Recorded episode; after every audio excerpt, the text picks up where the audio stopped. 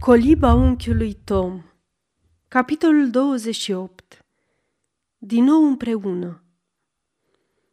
În casa lui Sinclair, săptămânile se scurgeau unele după altele. Pe locul unde se scufundase mica barcă a Evei, valurile vieții își reluau încet, încet cursul lor normal. Ce necruțătoare, ce aspră, ce rece și banală e realitatea de fiecare zi, care ne atrage în vălmășagul ei, surdă și nepăsătoare, față de toate încercările și durerile noastre. Ea nu ne lasă niciun răgaz. Trebuie să mănânci, să bei, să dormi și iarăși să te scoli. Trebuie să-ți vezi de lucruri, să cumperi, să vinzi, să pui întrebări, să răspunzi la rândul tău. Într-un cuvânt, să alergi fără încetare după fel de fel de umbre deșarte, deși niciuna nu te atrage. Când viața își pierde interesul, rămâne doar o deprindere mecanică și rece de a trăi. Pentru Sinclair, Eva reprezenta însuși sensul vieții lui, în jurul căruia își concentrase toate preocupările, toate nădejdile. Pentru ea se îngrijise el cu atâta stăruință de averea lui. Pentru ea își împărțise timpul zi de zi, cu socoteală. Se obișnuise atât de mult ca orice acțiune a sa să fie în funcție de dorințele și interesele Evei, orice nouă cumpărătură, orice schimbare, înfrumusețare sau îmbunătățire adusă gospodăriei și toate celelalte. Încât acum, când copila nu mai era, părea că nu-i mai rămâne nimic de făcut, că nu mai are nimic la care să se mai gândească. Mai există, ce-i drept, și o altă viață, în existența căreia era de ajuns să crezi, ca să-ți apară ca un cifru solemn și plin de semnificație, pe lângă semnele timpului, altfel goale de înțeles, pe care viața aceea le transformă însă în unități ale unei ordini prestabilite, conferindu-le o tainică și neasemuită valoare. Sinclair știa prea bine toate astea. De multe ori, în ceasurile lui de deznădejde, îi se părea că aude glasul melodios al copilului, chemându-l în cer, că vede mâna ei, micuță, arătându-i calea vieții de apoi.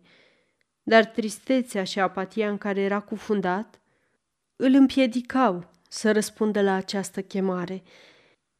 Era una din firile în stare să priceapă intuitiv fenomenele religioase, mult mai viu decât nenumărați creștini, pe care spiritul lor mărginit îi împiedică să se ridice deasupra practicilor prozaice de fiecare zi. Capacitatea de a aprecia și de a aprinde nuanțele cele mai subtile și raporturile cele mai intime ce caracterizează viața religioasă pare de multe ori să fie privilegiul celor ce nu le acordă nicio însemnătate în propria lor existență.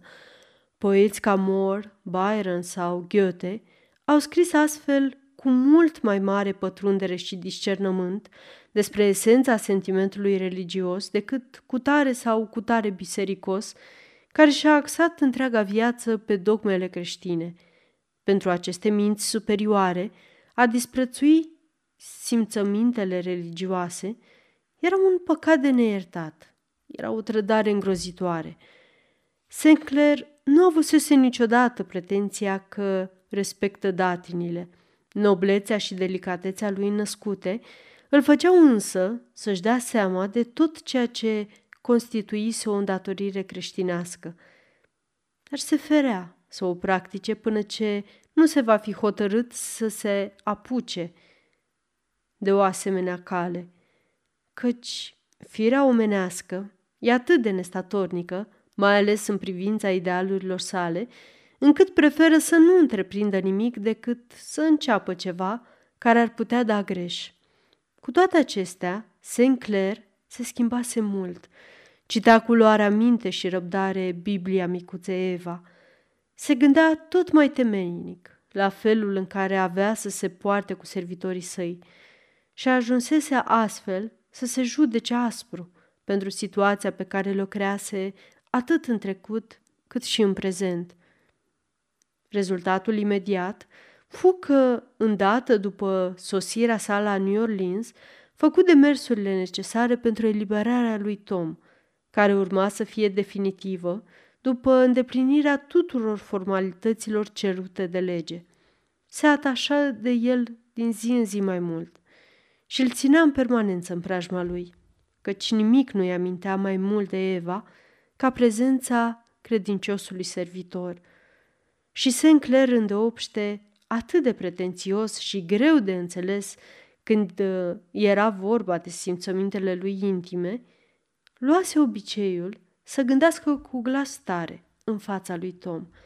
Lucrul acesta nu ar fi părut deloc ciudat oricui și ar fi dat seama de dragostea și devotamentul cu care Tom îl urmărea pretutindeni pe tânărul lui stăpân.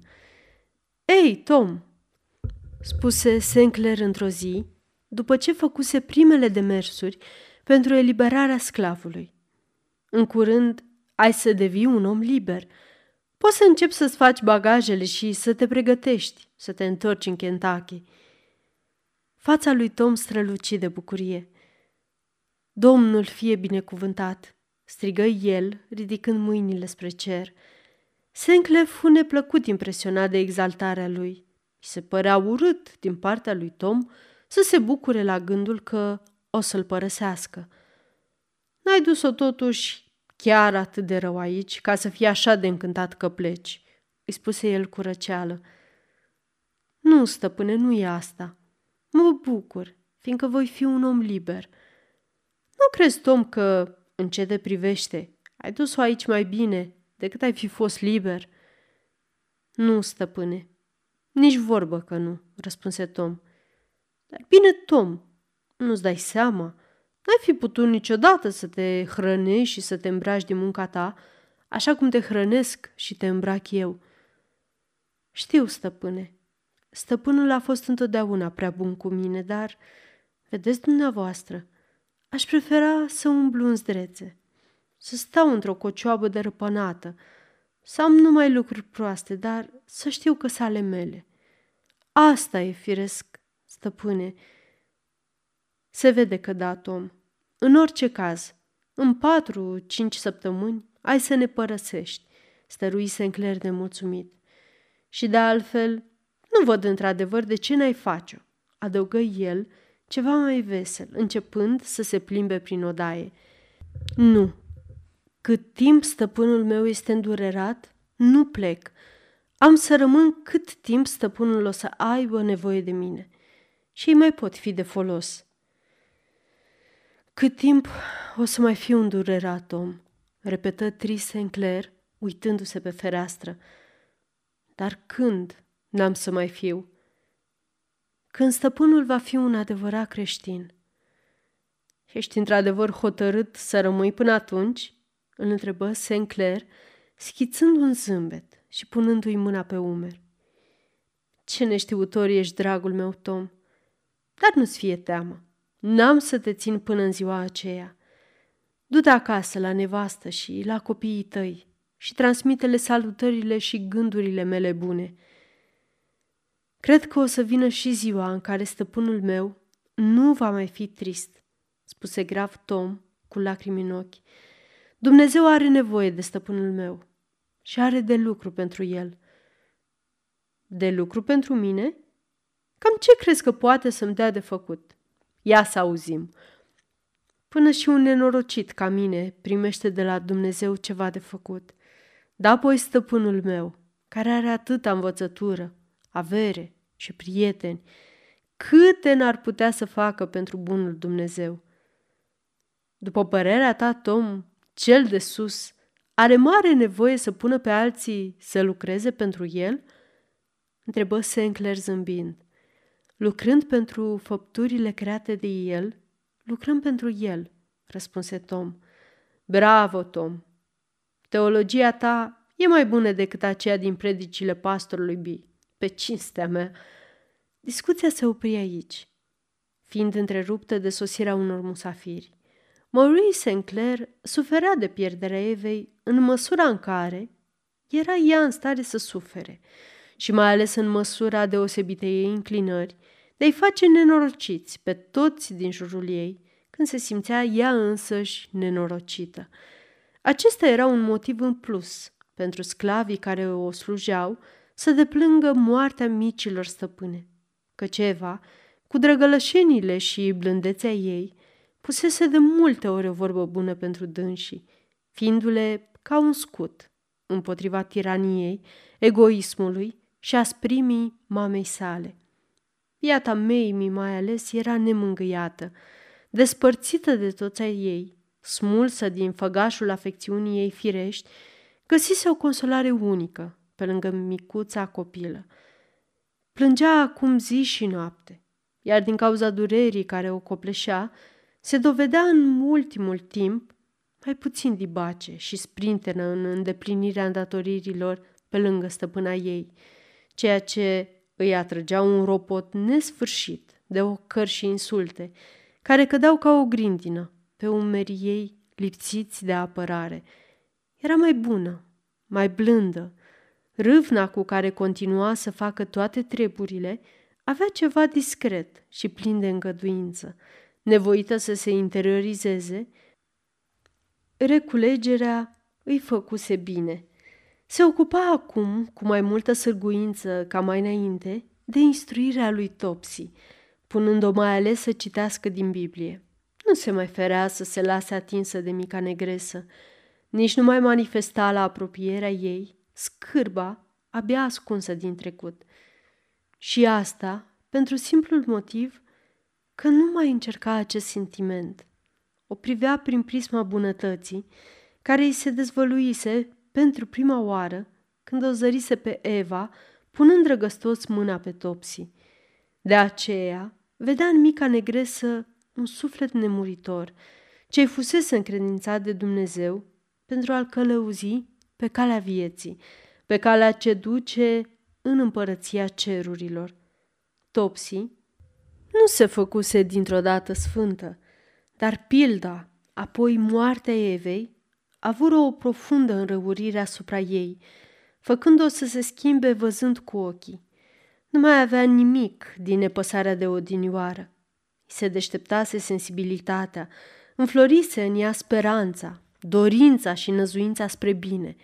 Năzuința e drept, intermitentă, capricioasă, dar reînnoită, mai intensă după fiecare greșeală.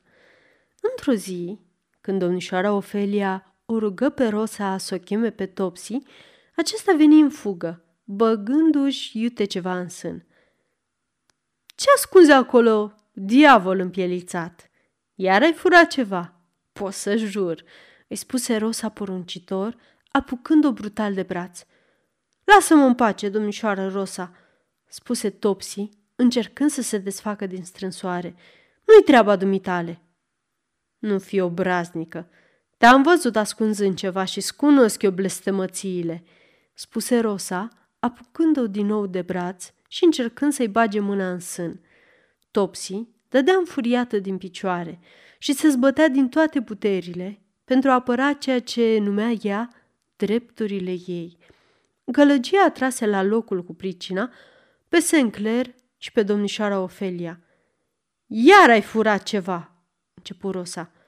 "Nu e adevărat," urlă Topsy plângând cu hohote. "Da? Dă-mi ce ai acolo," interveni ferm și domnișoara Ophelia. Topsy șovăi, dar, apostrofată a doua oară, scoase din sân un pachetel, înfășurat într-un ciorap vechi de-al ei. Domnișoara Ophelia îl desfăcu. Și ce văzură? O cărticică pe care Eva i-o dăruise cândva lui Topsy și care conținea cât un verset din scriptură pentru fiecare zi a anului. Și într-o bucată de hârtie era pitită bucla pe care Eva i-o dăduse lui Topsy în ziua de neuitat, în care își luase adio de la toți cei din casă. Sinclair fu profund impresionat văzând cărticica învelită într-o lungă fâșie de crep negru, provenită cu siguranță de la mormântare. De ce ai învelit cartea în asta?" întrebă el, luând bucata de crep. Fiindcă erau ale domnișoarei Eva." Nu mi le luați, vă rog," spuse ea, așezându-se pe podea cu șorțul în cap și începând din nou să plângă, cu hohote. Era ceva patetic și ridicol în această scenă. Vechiul ciorăpior, bucata de crep negru, cartea sfântă, frumoasa buclă mătăsoasă și Topsy, copleșită de durere. Sinclair zâmbi, deși ochii îi se umplură de lacrimi. Haide, nu mai plânge, nu ți le ia nimeni." Și, strângându-le pe toate la oaltă, îi le aruncă în poală și ieși împreună cu domnișoara Ophelia, îndreptându-se spre salon. "Copila asta are un fond destul de bun și cred că ai putea să scoți ceva din ea," spuse el, arătând spre locul unde o lăsaseră pe Topsy. "Oricine e în stare de o suferință adevărată. Dar o astfel de persoană poate să facă și bine. Ocupă-te serios de ea." "Fetița a făcut progrese mari," replică domnișoara Ophelia. "Îmi pun multe speranțe în ea. Dar ascultă, Augustin," continuă dânsa, luându-l de braț, "aș vrea să știu, al cui o să fie copilul ăsta? Al tău sau al meu?" "Nu ți l-am dat ție." "Da, dar nu legal. Aș vrea să fie a mea în mod legal," spuse Ophelia. "Vai de mine, verișoară!" exclamă Augustin. "Ce or să zică aboliționiștii? O să ordone o zi de post pentru această apostazie, când or să vadă că devii și dumneata proprietară de sclavi. Lasă prostiile. Vreau să fie a mea, ca să am dreptul să o duc în statele libere și să-i redau libertate. M-ar durea să nu se aleagă nimic din tot ceea ce încerc să fac pentru ea." "Vrei să spui, verișoară, că scopul scuză mijloacele sau fă rău ca să iasă bine? Nu pot să încurajez o asemenea morală." "Fii serios, Augustin, n-am chef de glumă. Degeaba aș încerca să fac din fata asta o creștină, atâta timp cât n-o smulg din viața de sclavie și n-o pun la adăpost de toate schimbările și surprizele neplăcute ale acestei vieți. Dacă vrei într-adevăr să fii a mea, dă-mi un act de donație sau orice act legal." Bine, îți făgăduiesc," spuse Sinclair, așezându-se pe un scaun și deschizând un ziar. "Eu aș vrea să mi-l faci chiar acum," stărui domnișoara Ophelia. "Ce-i graba asta?" "Nu lăsa niciodată treaba de azi pe mâine," răspunse domnișoara Ophelia. "Uite hârtia, pana și cerneala. Stai jos și scrie un act în regulă." Ca majoritatea firilor de lăsătoare, Sinclair nu putea să sufere să fie mânat de la spate când trebuia să treacă la acțiune. Stăruințele și graba a Ofeliei îl plictiseau peste măsură. "Ce-i cu dumneata?" întrebă el. "Nu mă crezi pe cuvânt?" "Vreau să mă asigur," răspunse domnișoara Ophelia. "Cine știe ce se poate întâmpla? Poți să mori, să-ți pierzi averea sau mai știu ce. Și atunci Topsy o să fie imediat scoasă la licitație. Și eu n-am să mă pot împotrivi." "Frumoase pronosticuri. La toate de gândești n-am ce zice. Când ești la cheremul unei ianche ca dumneata, nu-ți rămâne altceva de făcut decât să te dai bătut." Și Sinclair, priceput cum era în chestiunile juridice, redactă la iuțeală un act de donație. În josul paginii își așternu iscălitura cu litere de șchioapă, terminând-o cu o cogeamite înfloritură. "Uite, negru pe alb, domnișoară Vermont," glumi el, înmânându-i Ofeliei hârtia. "Ești un băiat bun," zâmbi Ophelia, "dar nu cumva e nevoie și de martori?" "La naiba, Adică da, ai dreptate. Maurice!" strigă el, deschizând ușa, care dădea în camera nevestesii. Verișoara îți solicită un autograf. Pune semnătura aici." Ce-i cu tine?" întrebă Maurice, parcurgând hârtia cu ochii. E pur și simplu caragios. Mă închipuiam că verișoara e prea evlavioasă pentru asemenea lucruri îngrozitoare," adăugă ea, punându-și semnătura cu indiferență. Dar dacă îi place obiectul ăsta, n-are decât să fie sănătoasă. Ei, acum e a dumitale, trup și suflet," spuse Sinclair, întinzându-i Ofeliei hârtia. Nu mai mult decât înainte," răspunse dânsa. Numai Dumnezeu ar avea dreptul să-mi o ia. În orice caz, de acum încolo o pot ocroti. Ei, să zicem atunci că e a dumitale datorită unei ficțiuni legale," stărui Sinclair, întorcându-se în salon și luându-și din nou ziarul.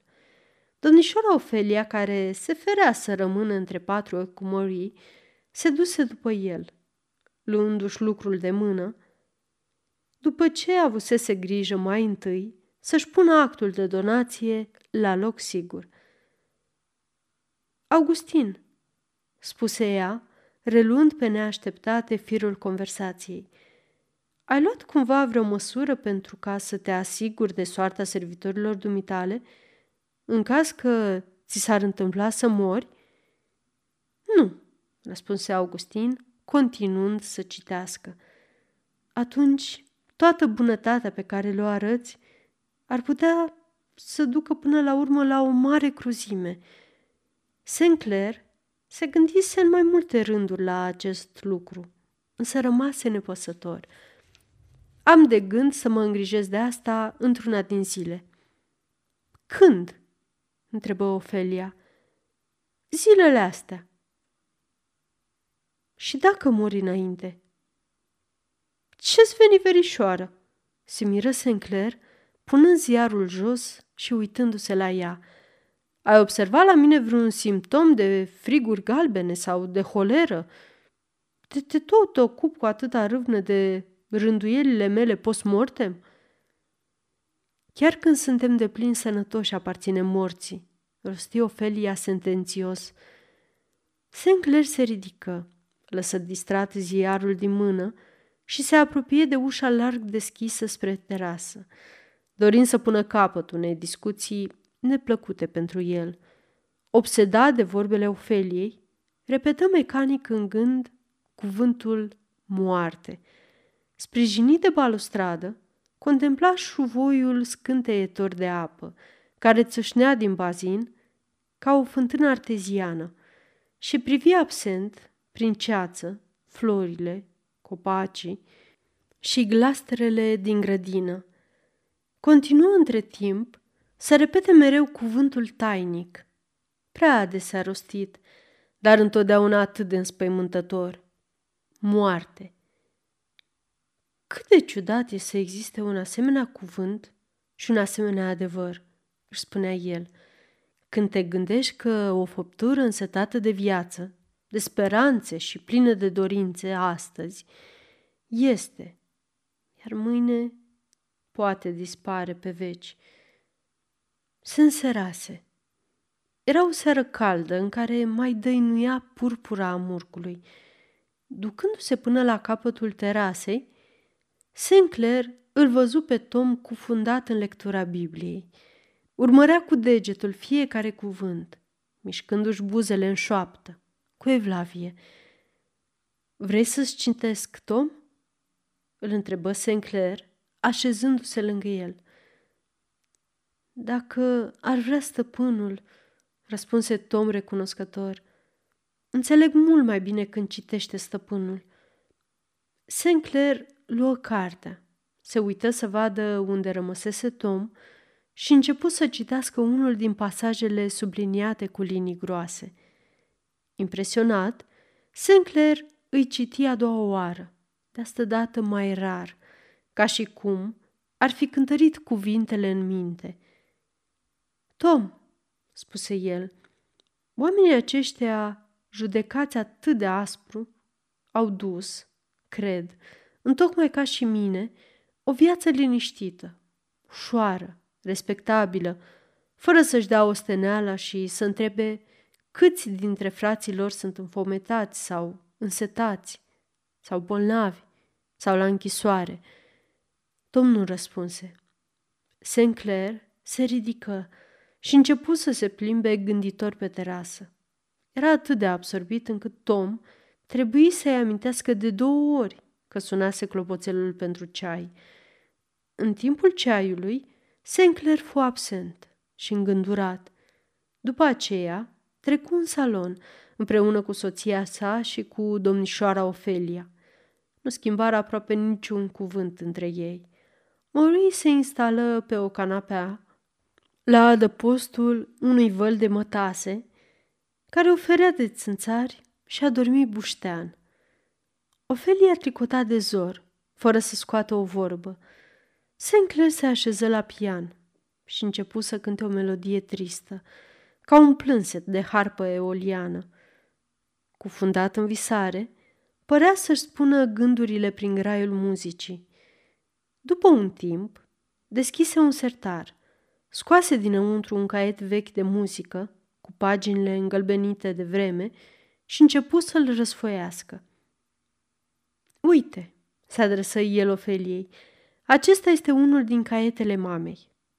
Aici e scris de mâna ei, vino să te uiți. Bucata asta a compus-o după requiemul lui Mozart. Ophelia veni să se uite. O cânta de multe ori, continuă Sinclair. Parcă o aud.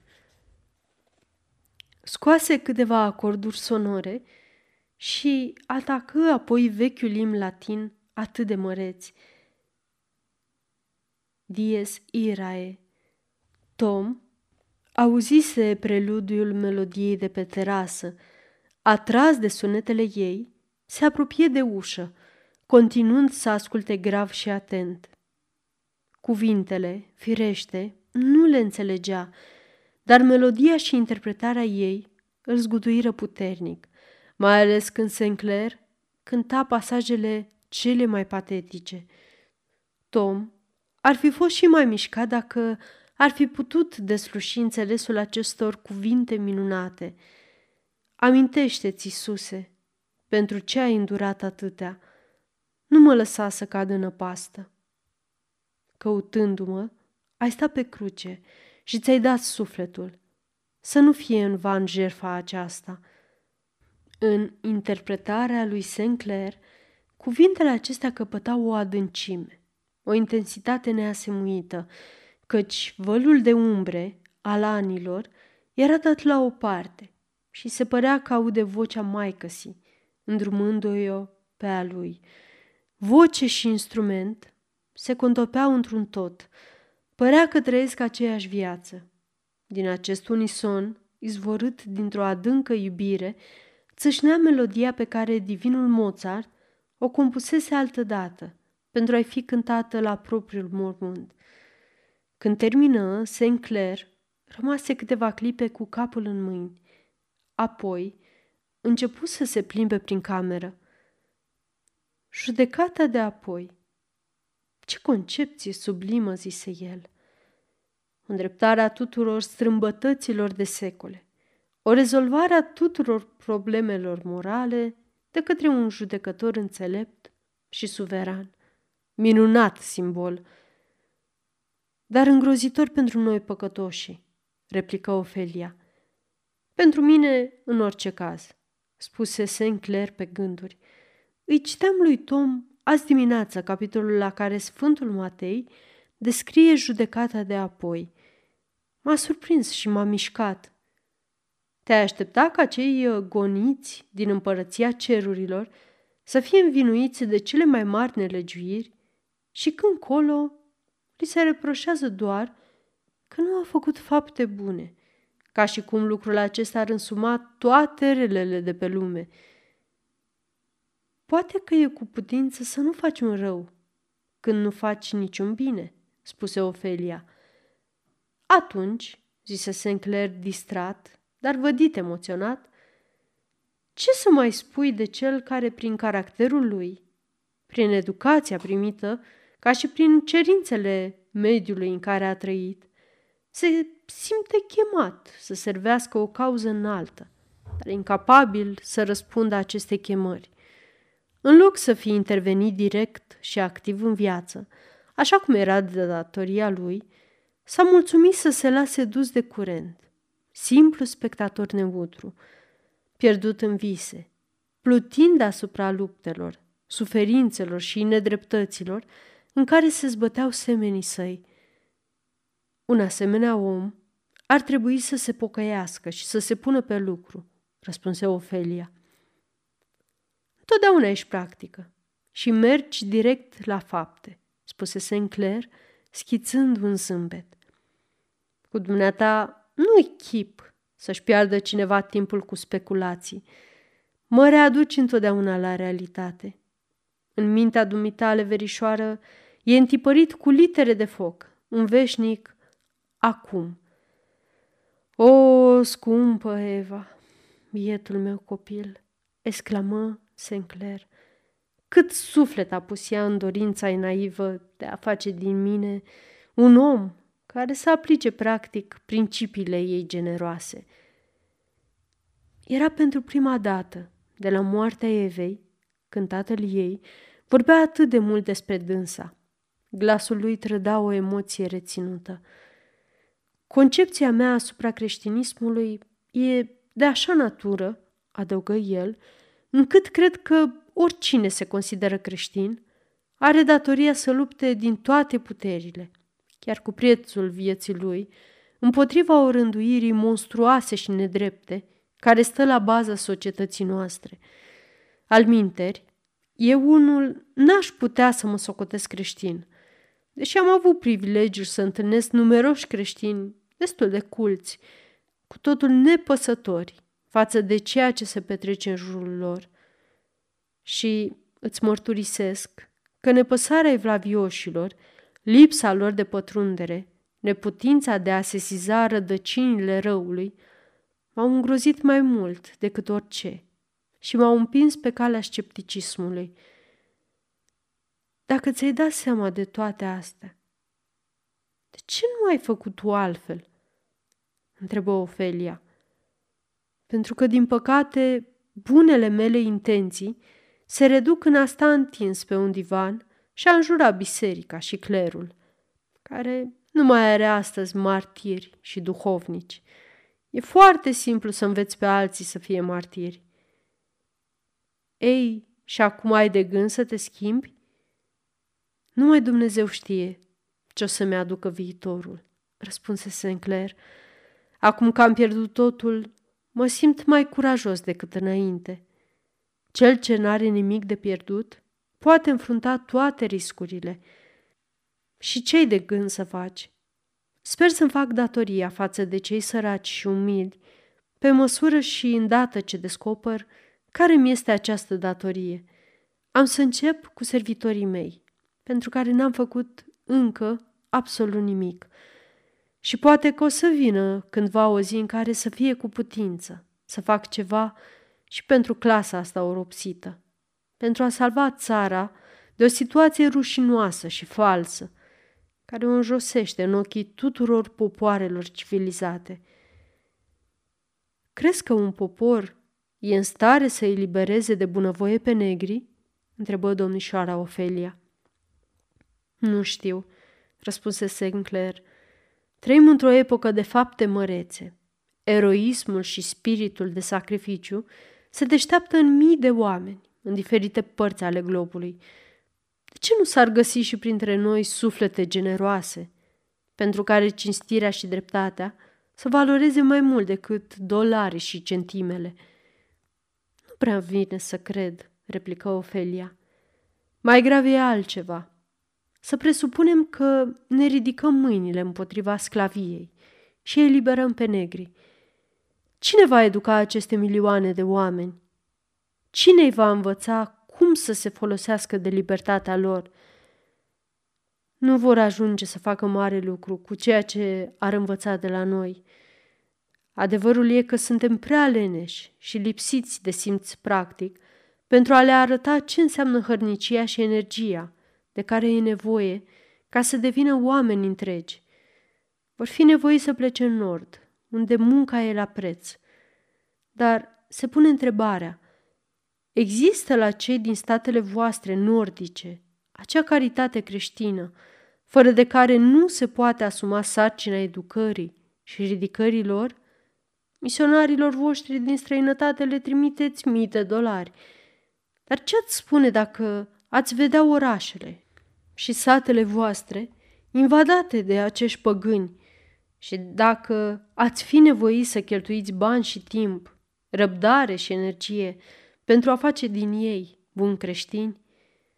Asta aș vrea să știu.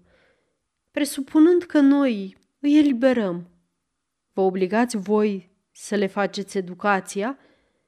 Câte familii din orașul dumitale și-ar lua în casă un negru sau o negresă? L-ar învăța, l-ar întreține și ar căuta să-l convertească. Câți dintre comercianții și tehnicienii voștri ar vrea să-l primească pe Adolf, dacă aș vrea să fac din el un funcționar comercial sau un meseriaș? Dacă aș vrea să le dau pe Jane și pe Rosa la școală, câte școli din statele nordice le-ar deschide porțile? Câte familii ar fi dispuse să le primească în gazdă? Și totuși, sunt la fel de albe ca multe alte femei din nord sau din sud. Să fim drepți, verișoară. Sistemul nostru de guvernare și educare este prost. Suntem asupritorii inveterați ai negrilor. Dar nu e mai puțin adevărat că prejudecățile anticreștine ale Nordului reprezintă o asuprire, la fel de cruntă. Știu, Vere. Ai dreptate, spuse domnișoara Ophelia. Aveam și eu aceleași prejudecăți, până când mi-am dat seama că e de datoria mea să le înving. Am credința că am izbutit și sunt foarte mulți oameni de treabă în nord care n-ar pregeta să se apuce de lucru dacă li s-ar arăta ce trebuie să facă, fără doar și poate că ni s-ar cere mai mult spirit de sacrificiu ca să primim pe păgâni în mijlocul nostru decât să ne trimitem misionarii la ei. Cred totuși că am fi capabil de asta. Dumneata, da, răspunse Sinclair. Există oare ceva pe lumea asta de la care te-ai da înapoi dacă ai socotit de datoria dumitale să o faci? Nu sunt perfectă, zise Ophelia. Și alții ar face la fel dacă ar vedea lucrurile ca mine. Când plec acasă, am de gând să o iau și pe Topsy. Cei din partea locului se vor mira la început, dar cred că mai târziu vor ajunge să gândească la fel ca mine. Afară de asta, sunt convinsă că foarte mulți oameni de prin nord ar face întocmai, cum spunea ea dinaori. Dar ei sunt puțini și dacă am procede la eliberarea negrilor, într-o măsură mai mică sau mai mare, ați venit curând să ne cere socoteală. Ophelia nu răspunse. Câteva clipe domni o tăcere grea. Sinclair era tot mai trist și mai îngândurat. Nu știu ce am astă seară, de mă gândesc așa de mult la mama, spuse el pe neașteptate. Ciudat. Am sentimentul că e aici, lângă mine. Îmi vin mereu în minte unele cuvinte pe care obișnuia să mi le spună. Curios, cu ce intensitate retrăiești câteodată unele clipe din trecut. Sinclair se mai plimbă puțin prin cameră. Apoi spuse, mă duc să aflu ce se mai aude astă seară. Își luă pălăria și ieși. Tom alergă pe alee după el și îi ceru voie să-l însoțească. Nu, băiatule, spuse Sinclair, într-o oră sunt înapoi. Tom se înapoie și se așeză pe terasă. Era o seară frumoasă și caldă. La lumina lunii, Tom urmărea jocul havuzului, ascultându-i murmurul lin. Se gândea la cei de acasă, la Coliba din Kentucky. În curând avea să fie un om liber și se putea întoarce acasă oricând. Plănuia cum o să se pună pe lucru pentru ca să-și răscumpere nevasta și băieții. Se simțea puternic, plin de vigoare și se gândea cu plăcere că, în curând, brațele-i vânjoase vor fi cu adevărat ale sale și că prin munca lor va câștiga libertatea întregii familii. Își aminti apoi de tânărul său stăpân, de generozitatea lui și, ca întotdeauna, când se gândea la el, începu să se roage pentru dânsul. Îi răsări în minte și imaginea Evei, frumoasa Eva, pe care și-o închipuia acum în cer, înconjurată de îngeri. Se gândea la ea atât de stăruitor încât, până la urmă, i se păru că îi deslușește chipul strălucitor, încadrat de părul auriu, în spuma alburie a apei. Cugetând așa, îl fură somnul. Și în vis o văzu pe Eva, cum se apropie de el, benguindu-se voioasă, ca altădată, îmbujorată la față, cu ochi scânteitori de bucurie și cu o cunună de iasomie în păr.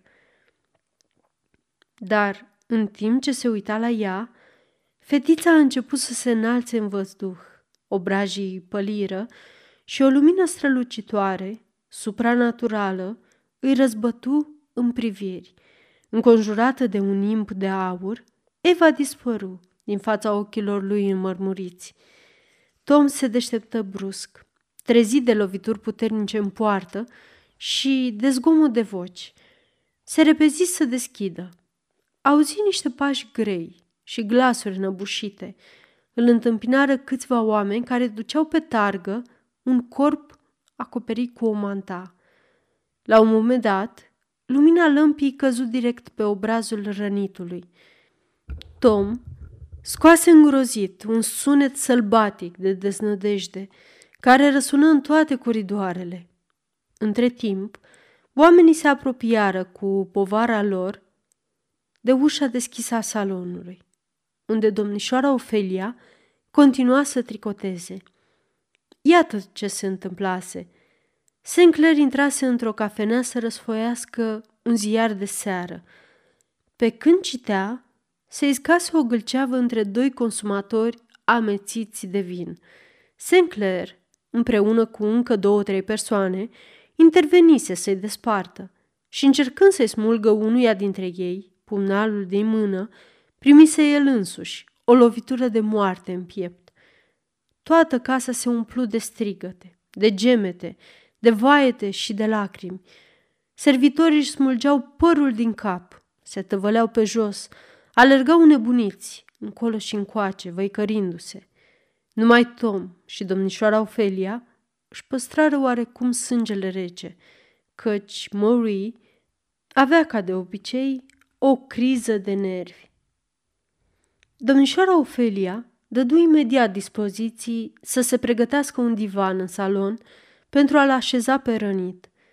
Sinclair leșinase din cauza durerilor și a pierderii de sânge. Datorită îngrijirilor Ofeliei, își reveni în simțiri. Deschise ochii.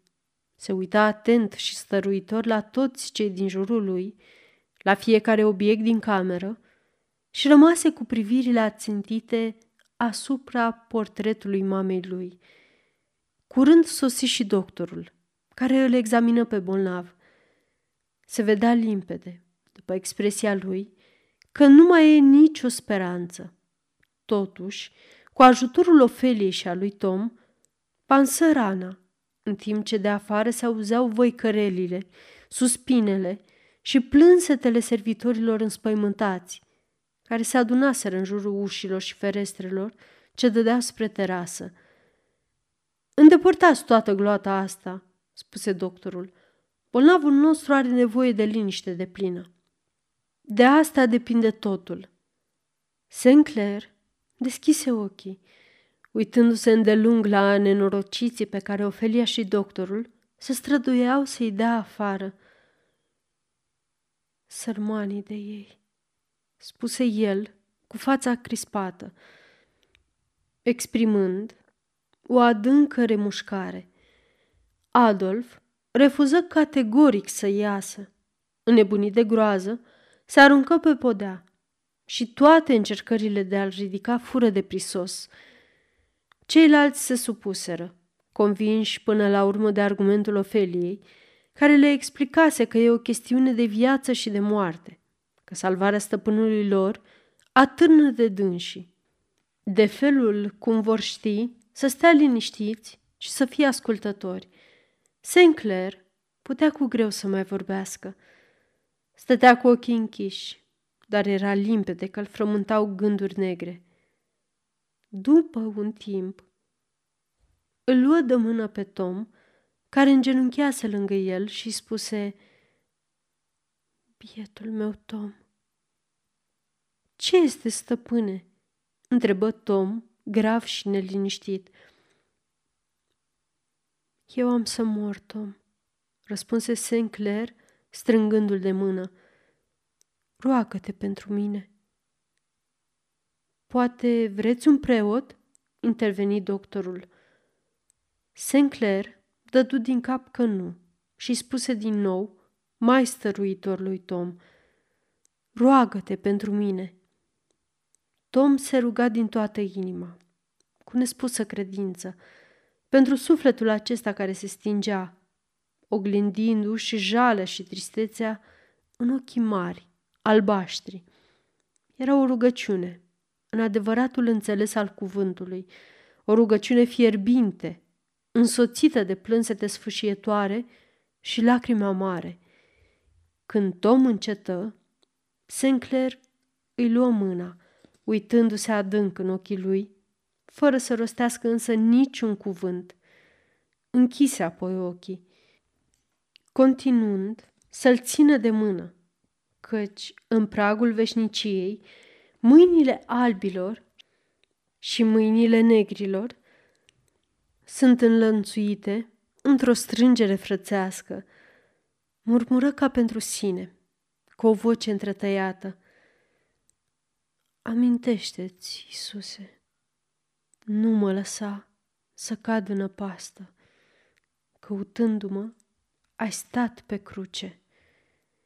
Cuvintele acestea, pe care le cântase câteva ceasuri mai înainte, cuvinte de implorare adresate milei divine, îi stăruiau acum în minte.